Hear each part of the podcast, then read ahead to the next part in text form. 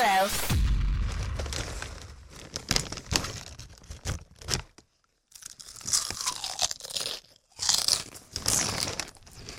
What's going on? oh, yeah, just eating a potato chip dinner here on the Independent Minded Podcast. Thank you, little boy. And yeah, pulling a late night here at the old radio station to give you the latest episode of Independent Minded on iHeartRadio, iTunes. It's a part of the Elvis Duran Show Podcast Network, sponsored by. Uh, yeah, we're still working on that. The radio business, we're still trying to figure out how to monetize podcasts. And everybody's got a podcast nowadays. And sponsors or not, I love doing this podcast. That's why I'm here at 9 o'clock at night. That plus the whole no life thing. I'm an indie musician. I've been doing this podcast for over five years now. And it's rewarding enough to have these conversations with these very cool artists. And of course, to turn you, the listeners, on to some very cool music that I'm into. Because as you know, sharing is caring. And I care about you, you sexy mother. Thanks for following the podcast on social. It's all at Bald Freak Music. Of course, you can find out more about me at baldfreak.com. And if you're an independent artist interested in being featured on the podcast, or if your neighbor is, or your coworker is, or your father's brother's nephew's cousin's former roommate is, drop me a line at ron at baldfreak.com, and I promise I'll check out your stuff. And springtime is on the way. That means new music is coming out fast and furious. I have a bunch of interviews scheduled over the next couple of months. A couple I'm very excited about. I don't want to ruin the surprise. It's a surprise to me that these guys even want to talk to me. But the new release from my guest this time around is a bit of a surprise. He's Jason Bartell, formerly the guitarist and vocalist in influential indie rock band Fang Island, now defunct. He's got a new project out. It's called Mythless. It's a four song EP. It's called Patience Hell. I love that title. And aptly described in the bio as music that swings like a pendulum between guttural and gorgeous. The music's high energy, there's harpsichord, there's synths. Yes, I said harpsichord. Don't be afraid. And after getting the press release and new music from this EP, I was pretty excited to talk to Jason.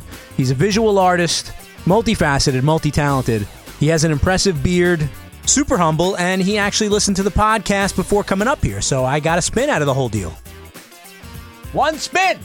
And the fine folks at the PR company who handle Mythless asked me to world premiere track three from the new EP. It's called Thread Tugging. We're going to do that. I didn't come up with any uh, fancy imaging for this. Uh, let me see if I can come up with something in a pinch. Hold on.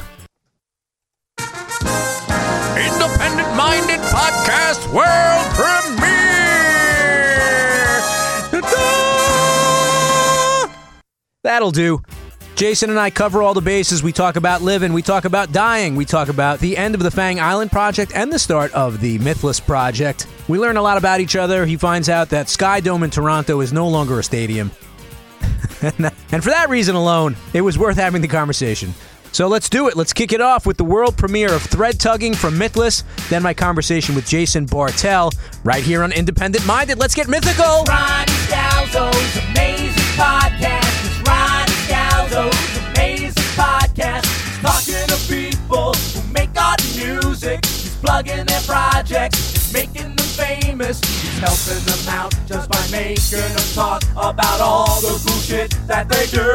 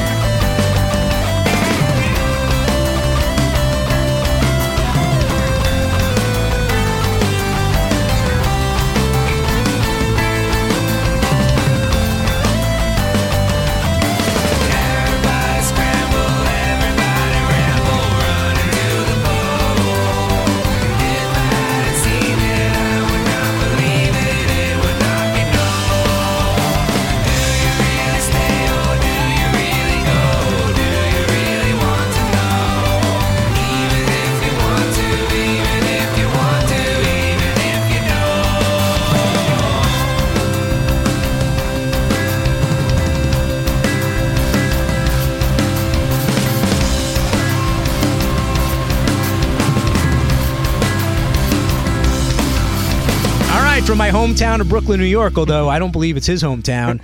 Uh, he's in a couple projects. Well, the project we're here to talk about is Mythless. It's Jason Bartell. How are you doing, my man? Good. How are you doing? Very good. I, I said a couple projects. It was a faux pas.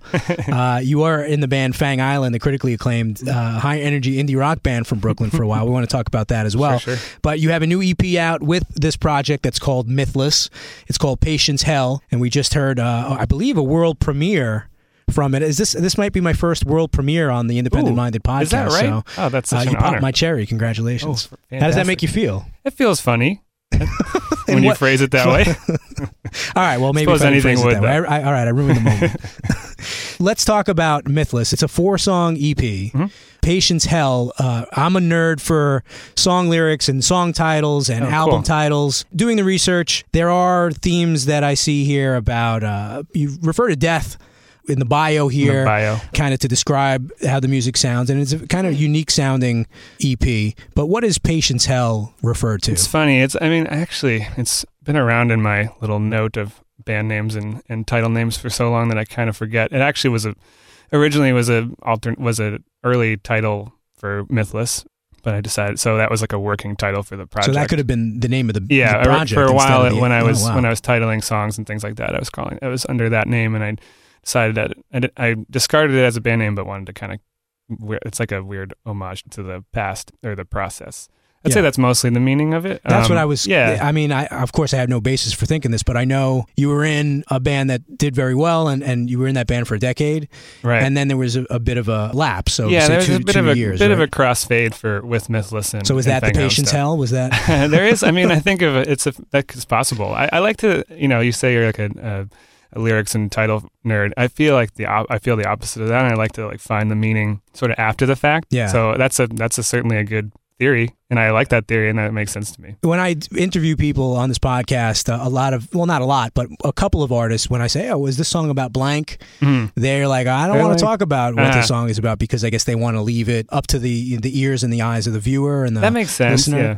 It's not so much that I'm like precious about it or that I like want to preserve the possibility for interpretation. I just think that stuff sort of happens naturally, and I feel like I like finding out what I meant the whole time. Yeah. Well, know I sometimes in my own music, I find out that it's prophetic in the sense that I'll write a lyric or Yeah. I'll write a title and then something will happen that I did not intend Sure. for it to be. And then all of a sudden it's like, wow, that really like makes sense in a different Sure, way. Now, and right? you know, like like stuff takes so long. You know, these songs have been around, and lyrics and titles have been around for years at this point for some of this stuff. So it's like, oh, I guess I, I guess I was thinking about that at that time. You know, sort of like forget about it for a while and come back to it. How do you uh, log that stuff? Do you have are like artistic notebooks or uh, are, Um, you, are you in your phone guy? I'm a phone guy. I've tried to be. I've been, I've been sort of developing some processes. Like I was saying, I have a I have like a band name or a title name list. Like anytime something kind of strikes me, I'll jot it down, and it's absurdly, laughably long. Like it's a it's, for titles, it can just be a one word thing, and I, I just trained to myself to just like anything that I'm sort of sticks in my brain, I'll throw it in there, and it's like if I were to scroll, it would take like a full minute of fast scrolling to go. I'm just like, yeah, I mean the phone is a great tool for that. I do the same with like voice memos and yeah. I was gonna Yeah, I yeah, was gonna bring that up. yeah. It's kind of sterilizes the process to me. Yeah, But at true. the same time, I mean, it's a, more than anything else, it's a convenience thing. It's like the thing where something is so convenient that it becomes like meaningless. Yeah, yeah. I, I there's something romantic, obviously, about Right. writing with a pen or a pencil and Right. a, or a marker in a notebook. And all my heroes, you go back to like the Beastie Boys or Nirvana and stuff like that. And you Mm. would on the back of the records, you would even see like I- when they have the photographs notes, of the actual like, love that notes that, they yeah. took. So uh, I don't think anybody's going to take a picture of my phone like yeah, I wonder what that. I This wonder is where where he wrote. "Cold Hands" on this iPhone Seven. Here's a screen grab of all the voice memos. Yeah. Exactly, exactly. So let's uh, go back in time here. I do this with with pretty much everybody. I like to find out how like it all started. You were in a band called yeah. Fang Island. Mhm. Uh, you're the guitar player and the vocalist in that Mhm. band, and there are some similar sounds Right. uh, to what, happens in Fang Island and what Mm-hmm. happens in Mythless.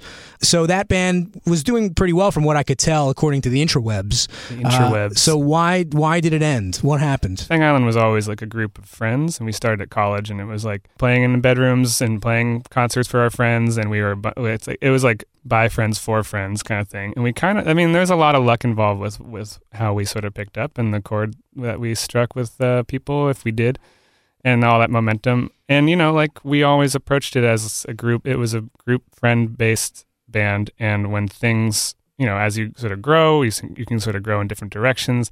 You don't like fire your friends or like find. It's like, well, we're going to find another insert instrumentalist. You know, it's like it doesn't. We never worked that way. So when people sort of started interests sort of wane or go in other directions, then it just was. It sort of like naturally came to us. You know. So if you're not Sorry. all plugged in, you're going to just yeah, unplug in general. Yeah, it's kind of no point in trying to keep something going if it's not if the like there's no like heartbeat to it, you know. Sure. And it's a group mentality, and so it's always. It, I think that was that was sort of part of it, how it slowed down. Well, I saw in the notes for Mythless that you did have support from some of your ex Fang Island bandmates. Sure, yeah, and and they're all and they've been integral in it too. And I, that's the thing. It's like the friendship to me has always been more important than anything else. And like I, everyone, I have a good relationship with everyone still, and like Good. and yeah, and so I have a good musical relationship with Mark and Nick who played on the record.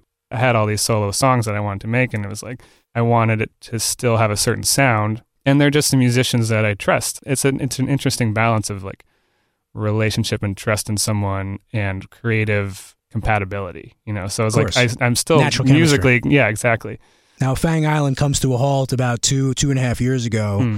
Did you immediately think Mythless would be the primary focus? Did you see other opportunities down the road, or was this what you kind of hyper focused on? it was only became a hyper focus later. It was there was a bit of a crossfade. You know, I was writing material like I was saying crossfade earlier. Um, Well, while, that's a technical while- term yeah, you're in the that's a- radio business. That's what I do all day. That's a little inside crossfade baseball all day. it's a little inside baseball for everyone. um, but no, I was writing songs and had ideas for this project while Fang was still operational and was like, like I had, I have a whole trove of, of, of ideas in that like that weren't quite fitting into the Fang Island Gotcha. thing. So it was like How it was always kind of in the works. Yeah, You sure? You sure? This is. This, yeah, exactly.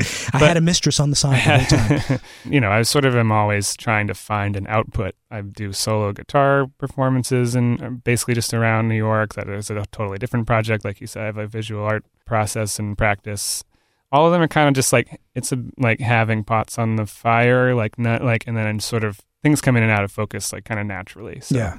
when Fang sort of slowed down and Mythless or that had songs that I wanted to sort of finalize and put out, it seemed sort of natural and obvious to follow that as a path. I admire that sort of juggling. From my perspective, it's always been very difficult, and I feel like detrimental.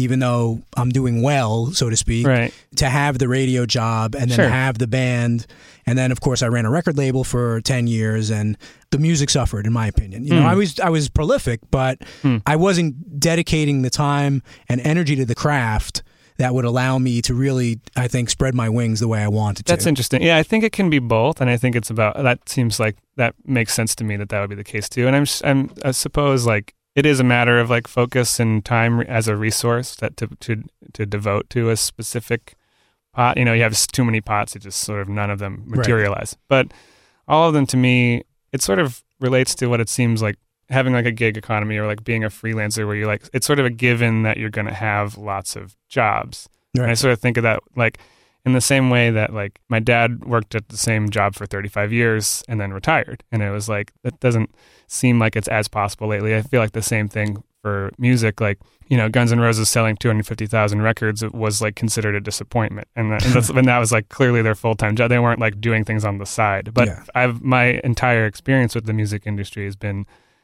that I have to have other things going on. We always had jobs when we were in Fang Island, every member, and like it was never, it never rose to that. And I'm comfortable with that. I don't want more than that because I don't think it's possible right now. You know, Sure. like for me. but you're pulling it off. Well, yeah, I mean, I, I'm able, I'm feel very lucky to have the resource of like support and the label and things like, and friends Right. who are down to play and to re- be able to record in a studio and all the things that I'm like very thankful for. It doesn't like equate to it being like a living, and I'm I'm very comfortable with that. I enjoy having lots of things going on at the same time. So you're saying that you're better than me? That's, that's Mm, yeah, I think that's a good summary. I'm also totally rambling and probably not making no, I, sense. I, it, it makes sense to me. I just, from my own perspective, like I said, I, I, I don't have any basis of comparison in my own life because you either go w- down one road or the other. And I've never, I don't want to say brave. I mean, I've never been in a position where I felt like I should give this part of my life or my career up because my music career never really you know, there were opportunities to tour Right. and stuff like that, but that kind of fell through. It had nothing to do with me saying, Right. well, I'm going to have to quit my job or leave my job for two months or whatever. Right. I'll never know for sure, but I always feel that way. I always feel like, I guess they say from uh, desperation, sometimes things No, yeah. materialize. That and I've never been desperate too. in that regard. Right. right. You know? No, that that resonates with me too, and and I think that it's a, it it might be it's present in some way in all and everyone's kind of process. I'm sure. Yeah, I've been playing it safe, Jason. It's, it's, it's Safe is great. yeah. I I mean, feel- it puts I've bread always- on the table, and I live in a nice apartment, and I. Yeah, I'm wearing these You got fancy very sneakers. nice clothes. You're wearing Uh, your gold tuxedo. I noticed. This is strange. Don't. choice. This is an audio. Well, again, podcast. inside baseball. You mentioned you have the support of a label. You're on a label called Joyful Noise, Mm-hmm. and uh, Lou Barlow, Sebadoh, Dale Crover, Deerhoof, uh, uh, Richard Edwards, who's an artist I really admire, is on that label. How do you link up with Joyful Noise? How do you guys get together to put this Um, EP out? Well, Joyful Noise has this really cool. Uh, I think what I really admire about them is they have a very like cool approach to vinyl, and they are they're always doing these like unique vinyl packages. They had this one thing that they still do. That's like a, it was like a calendar flexi disc, which is like you ever see those that are like like, like clear one one song kind of yeah, records. They did this cool thing, and they just sort of reach out to bands that they like that aren't even necessarily on the label, and be like, "Can you give us like a a piece of audio that is unique? It can be anything. It can be a demo. It can be like whatever you want, but it has to be unique, and it has to never go on digital." And then they press that unique thing to this flexi disc and have one come out once a month, and it would be a subscription for their label. So Oh, they, wow. they do these cool like conceptual label packages or, or record packages. And so they just reached out to us because they were fans and we thought it was a cool idea. So we did a song for that So a couple years them. ago. Yeah. They get bands who aren't on their labels and they sort of reach out. Like it's sort of a, it, it like broadens the scope of it and includes people that they wouldn't normally have sure. on there. And we liked the idea. So I was sort of in touch with them from that. Was a couple years ago. And they've done cool things since then. And they're they're growing in a really cool, natural way. And I like liked all their releases and I really like their approach to vinyl and packaging and like putting an emphasis on the art. Now you're in this project. You're not. It's not a band dynamic anymore. Hmm. You have this freedom now. You have an omnipotence over the project as opposed to the band dynamic, which I assume was a little bit different. It was, yeah. And now you're starting over. You're an established band versus like this new project that really nobody knows. Your social networking, all that stuff is Yeah. kind of ground zero. Yeah, yeah. Is there a specific strategy that you're trying to employ, or the label is trying to employ, or your PR company is trying to employ that will turn on Fang Island fans to Mythless? I don't really think of things in that in those terms. So I and I I hope that the label and the PR people are. I think that that's Well, probably they more their do, that's right? more Sure. their arena. I really put a heavy emphasis on on live on how things sound live. So that's kind of my focus right now. I feel like that's my work. You know, I want. I think being li- good live is pretty much. If not more important than the songwriting or the records, like kind of the most important thing. It's very, it's very, very central to me. Why? Yeah, why? Um, I just think it speaks to I don't know. I, I've always like it. it I don't know. It's a good. I mean, it's a simple question, but I'm, I stumped I'm stumbling a little bit of it. it seems so obvious to me, but also the why is a good question. I think like well, at the very least, it's extremely different. I've never been super precious about like a recorded song sounding the same way live. For example, I think it's just like a different thing, and in in that way needs to be meaningful presentation or like a vehicle for a song that you wrote. Like it has to kind of be its own thing. I've always kind of felt that way. And there's an there's an energy, the energy quality and the spatial quality that come along with it are totally unique. And I think that that's like I take that seriously, and I'm interested in making that as as perfect as possible. Or perfect in my mind, in, in air quotes. But like I you think didn't put the air quotes up though. I didn't. I know. Oh, there you go. Sold me out completely. I said air quotes to make people think I did it. Um, I've always written like energetic music, and Sure. I think like that energy needs to be there live. Like it's important to the music to be there and um, be impactful, and volume is super important to me. And I think those are just things that you can only get from a live experience. So I think that yeah, I'm, I'm, I'm that's where I'm putting my focus right now. the biggest quote here on the bio, I'll I'll read it. There's no ceiling for how many harmonies I want to hear, Mm. and I'm fascinated by the very concept of layering. It's often about taking a single, simple melody or note and making it as complex as possible. Right. I've always been affected by an overwhelming snowball of sound. you could say that's what this is, and I would agree with that. It's densely layered. Um, you know, there's synths going on. There's a harpsichord going on. There's frenetic rhythm patterns on a lot of the songs. Right. That was kind of a thought when I heard it. Is like, is this guy going to be up there with a laptop? Doesn't Right. sound like his style. He probably. right. How are you going to recreate that dense frenetic sound on a stage? Well, yeah, that's a good, that's a great question, and that's something I'm working on now. And I, and I, again, in the way that I'm not married to it sounding the same, I think there's like live components that are that fit into that theory that aren't exactly the same as recorded. So, like with layering with recording, it's a very like it's literally laying tracks on top of tracks. Sure. So there's a ceiling within that too, although technically not in the digital age. Yeah, you can do it today's day and age. infinitely, but I think like for what the human ear can like pick apart or what right, beyond being yeah, Yeah. or like whatever like beyond it being meaningful anymore.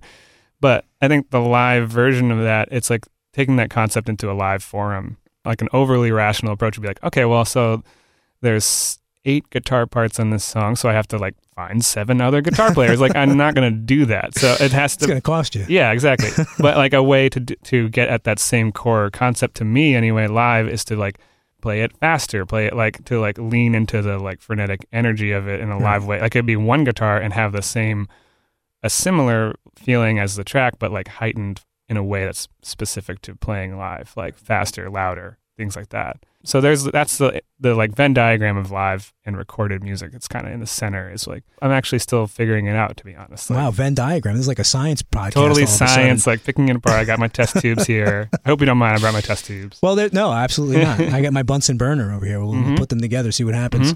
I went to see uh, Destroyer at Brooklyn Mm. Steel, Mhm. and I listened to the most recent album, and you know it was interesting to me, but didn't blow me away. Right. And then we went to go see the band. And he didn't have like a lead guitarist. He had a, a, saxophone player Mhm. who busted a flute out at some point. He had a trumpet player, and they were almost like the lead instruments during the live set, and then Mhm. played off his spoken word sort of vocal style. It totally blew me Gives away compared to the recording. So There you go. it made me appreciate the, the recordings first. So I guess I understand. And I think too, like not, and I, like I said, like I want to do that eight guitar show. Like, Yeah, I want right. to do that, and I would love to figure out a way to have a two piece that's just like me and, me and sound Mark, the drummer. stab Like, you in the neck. yeah, exactly. And have some, but have some like, per, like I think there's no wrong way to do it. just, and there's good versions of each of those and everything in between. So Sure. I'm kind of like open to figuring that out case by case. This maximalist sound hmm. style that you have in the Mythless project, how does the recording process start for you? Does it start with the beats? Does it start with a melody or particular instrument? How does that work? It's pretty song by song. Some will start with a beat. I actually really, I feel like I should have. I think of things in terms of drums often. I kind of always have. I wanted to have drums, get have drums when I was growing up.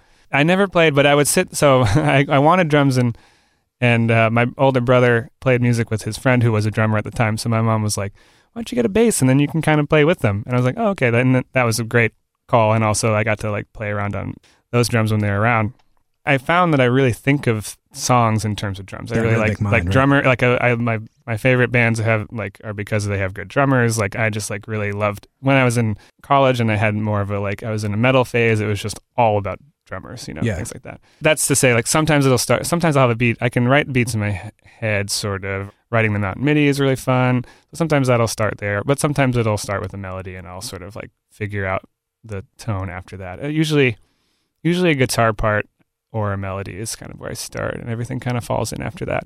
Uh, it looks like you, you're a, a Providence, Rhode Island Mm-hmm. based. Is that where you Mhm. grew up? I went to college there, and I grew up in New Hampshire. When did you come to Brooklyn?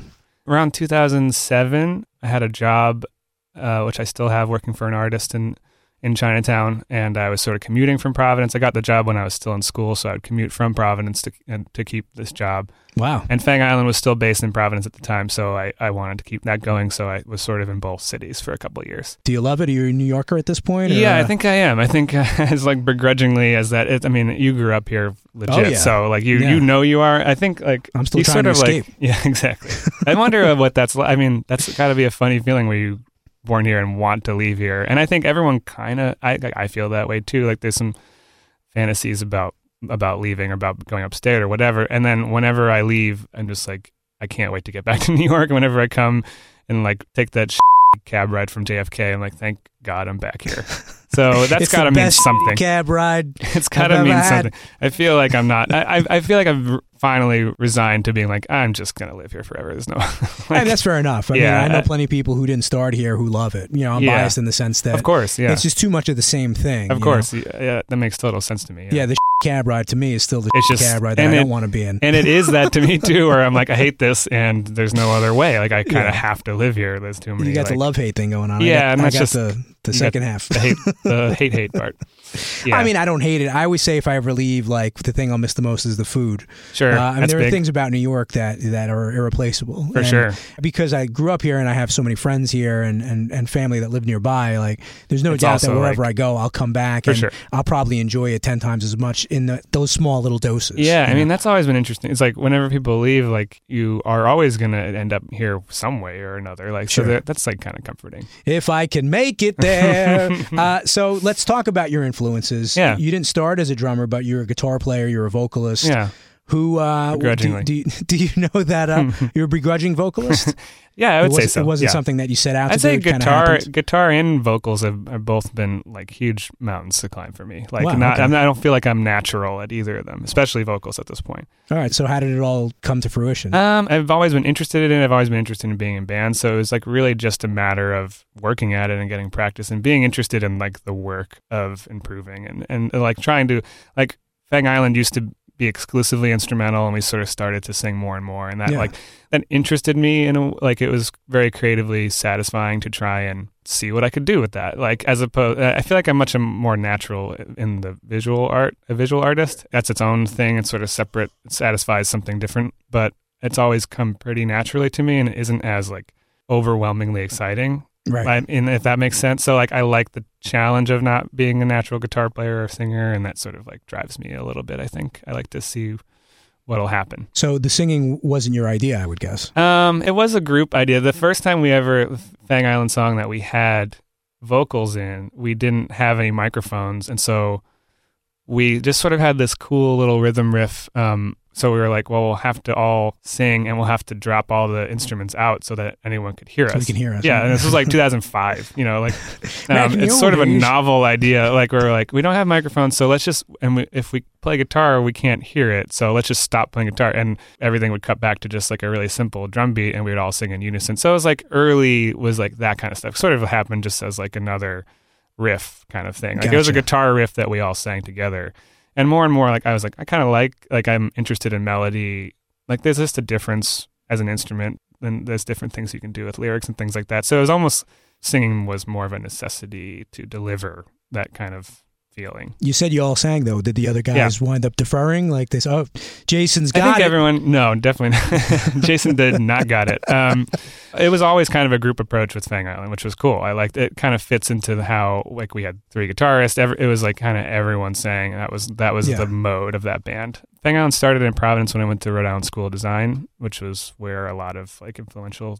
Know, A lot of my influences like started. I grew up in New Hampshire, which didn't really have a scene growing up. I just had I had a cool older brother, which I, which I was very lucky to have, who was like, "This is what's cool. This is like Right. here's a Weezer record. This is like." Oh, nice. And I was like, "This is great." Here, you know, How much older? only two years, so it was great. Like he was a senior when I was a sophomore in All high right. school, So, so, it's kind of perfect. Yeah, still that gap that will turn yeah, it on to stuff that. seemed like a lot of. It, it was a. It's a weirdly big gap when you're ten and twelve, because when you're ten and you're, you know, if you're in elementary school and your brother's in middle school and he's like discovering things, that's like a huge a Yeah. huge boon. He uh, really introduced me to a lot of things, and that was cool. And he graciously allowed his younger brother to play in a band with him, so that was all like, Ah. drive to school and listen to Metallica kind of thing. Oh, right on. And then and then after school play Metallica covers and like Weezer covers, and we had a lot of original songs, and it was an important time. What does he do now? He's an architect. He lives in New Hampshire. Oh, right on. Yeah, he's great. All right, so so he's making more money than both of us. Definitely. Uh, I always go and check the bio for the recommended if you likes, and here we go: Enigma, oh, I'm curious about this. Meshuggah, Oh my god! and Mahavishnu Orchestra. wow, You couldn't get uh, more dynamic as far as the three uh, artists that's listed fascinating. here. Obviously. Meshuggah, that, that's the only one who I've ever like owned records of. Yeah, and I, I actually still think that they're a really cool band. I don't really listen to them Yeah. as much anymore, but I think that they're a very a very cool band in some weird way. People I always liked them. compared my uh, project Return to Earth to Meshuggah, so Uh-huh. so good on Oh, you cool, for that great. one. A little crossover. And uh, Mahavishnu Orchestra is this very influential Sure, I like, am aware. Of, rock I'm band aware from of them. the 60s. Yeah, they they always get kind of. I feel like talking about great drummers, Billy Right, right. right. I feel like they're one of those ones who probably unfairly gets like leveled almost as like an insult maybe like sometimes where it's like they're like the kings of like of like overdoing it kind of right As- yeah, that's yeah. my that's They're how not I for can, everybody, that's sure. for sure. but I think that's cool like it's all I hear sprinkles of Radiohead, St. Vincent, Cool. like uh, Yeah, yeah, you know the electronic layering, those frenetic Sure. rhythms that, that Tom and Jonny are yeah yeah yeah are are fond of. yeah Radiohead's probably one of my favorite bands of all for time. sure So. did you get are you going to the Madison Square Garden show? Oh please! Uh, last week, last week I had another Sore band in here, and I was on Ticketmaster trying to get tickets, yeah yeah and I got tickets to the Boston show, but we Oh, got cool. we got wiped out of the, the my friend tickets. managed to get me one uh, uh, who like I've never seen them and I've always been a huge fan Oh, I've I'm seen really them a bunch ex- of times. yeah I'm, I'm you have to. yeah. I'm excited to do it those three artists are listed here, so Oh, somebody cool. thinks you sound like oh okay those bands. it's but the full spectrum yeah But was there a show? Was there an album? Was there something you know growing up in, in your life that made you think, man, like this is the coolest thing in the world, and I want to I want to be part of that? Yeah, that I mean, history. yeah, Metallica and, and Weezer were like my '90s references. Yeah. My, um, but speaking of Providence and drummers in 2005, anyone who's from there or, or is familiar at all would immediately think of Lightning Bolt, the band Lightning Bolt, just a drum and bass two piece. But the drummer is basically is a huge part of the band and is is still like a seeing them live. If I had to like pick a show or like a band at an era, coming from New Hampshire where I sort of had a limited but curious uh, interest in music, you know, because there wasn't much of a scene there. Coming to Providence, where there was like an established scene, and then seeing like Lightning Bolt when I was 18, it was like basically a religious experience. you you know? by a lightning bolt. Yeah, basically. And you see like they played on the floor. Like there's this legendary show from that time that they played with Sonic Youth, and Sonic Youth opened for them because they they were aware enough of Lightning Bolt to like know that they couldn't follow them. deference, yeah. they were like, and this was early. Like this, like you know, Sonic Youth probably have never been as big as that then, and Lightning Bolt were still relatively like local and unknown. I remember this moment where they Sonic Youth like stopped their final song and then just like put down their instruments and like took out a camcorder to like film what was about to happen. And Lightning Bolt was set up behind the audience because they always played on the floor at the time and just start And they're just like this unbelievable, ungodly noise that was just like life changing, basically. All right, I got to listen to more lightning bolt. Yeah. Still a huge fan. Saw them saw them this year and it just like took me right back to that feeling. And Why don't you get on the road with them? How can you make that happen? Can yeah, that's that a good question. Can you make that happen? happen? I, can, I can't. I can't make anything happen for myself. I'm not sure they're touring much right now, but and they're they're very picky. So, but I I love seeing them live still. Let's talk lyrical content. Four songs on this EP. We premiered one already. We're going to play one at the end of the podcast called PO. Mhm.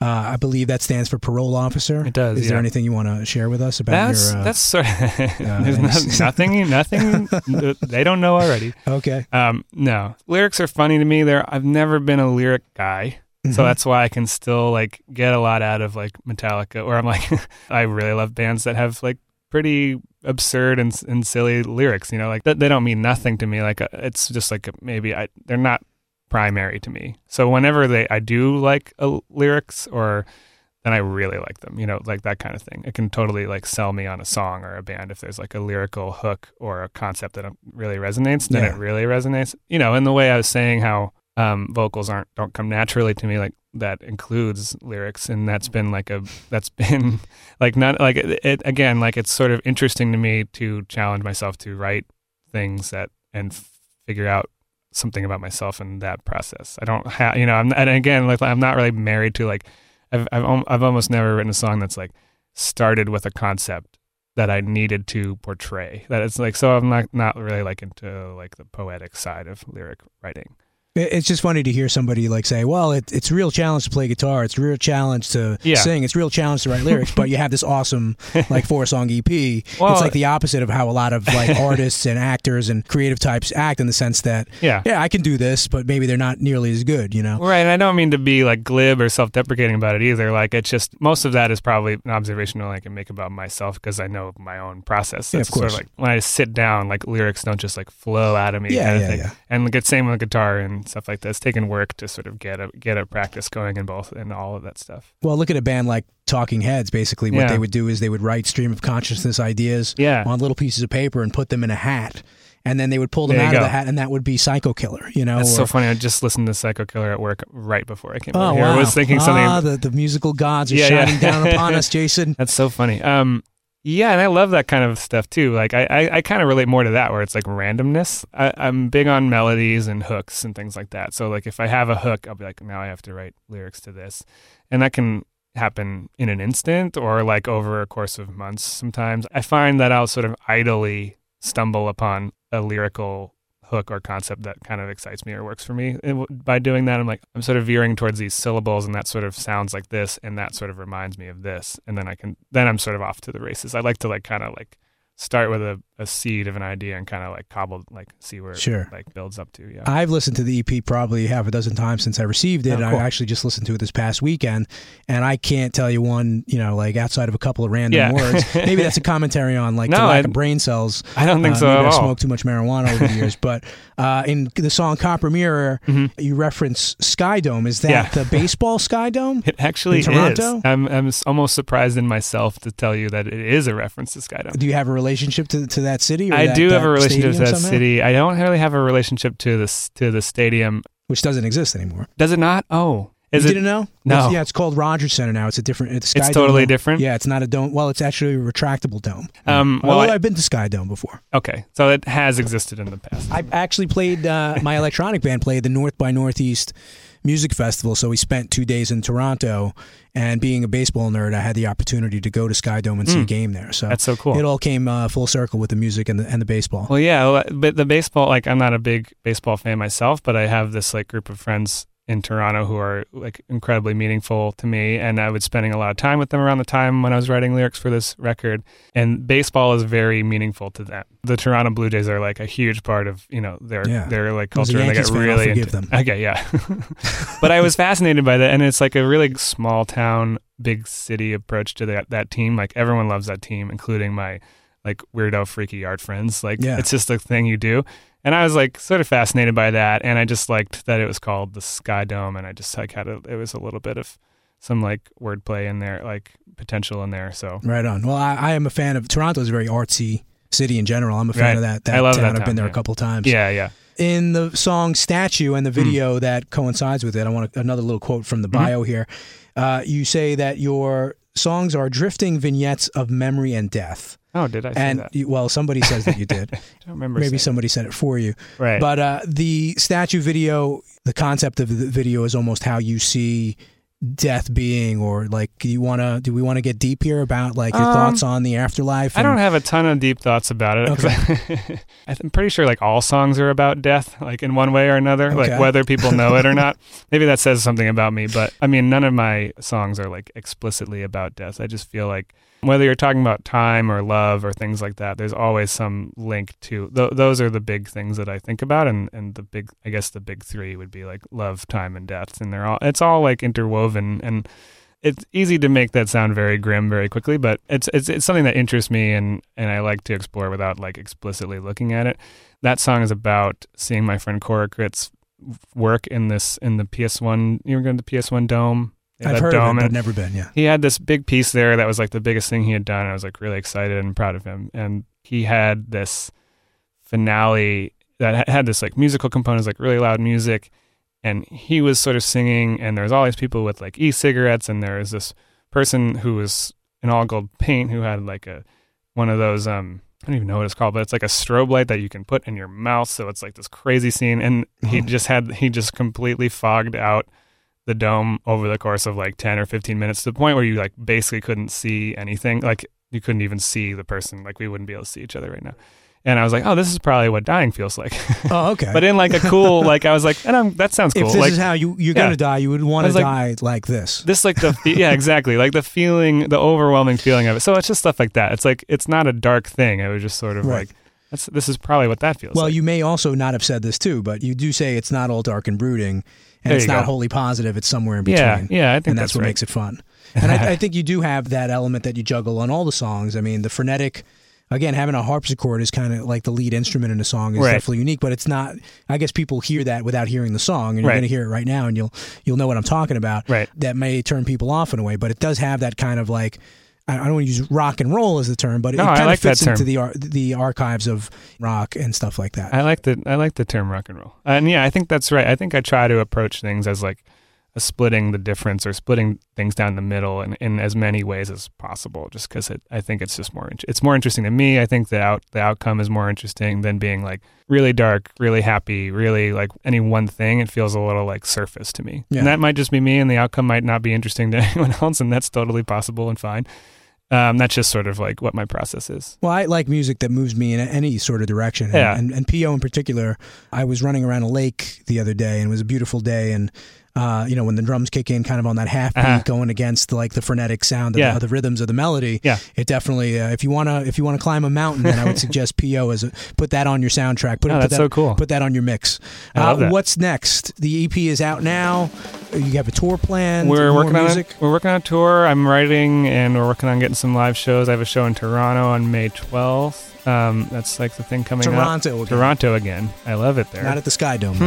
the EP is called Patience Hell. Jason Bartell, Mythless is the project. Thank you so much for coming in today. And when the next EP comes out, we'll talk about uh, death and drums and all that all fun all the above. Yeah. all right, thanks a lot, man. Thanks so much, man. I really appreciate it.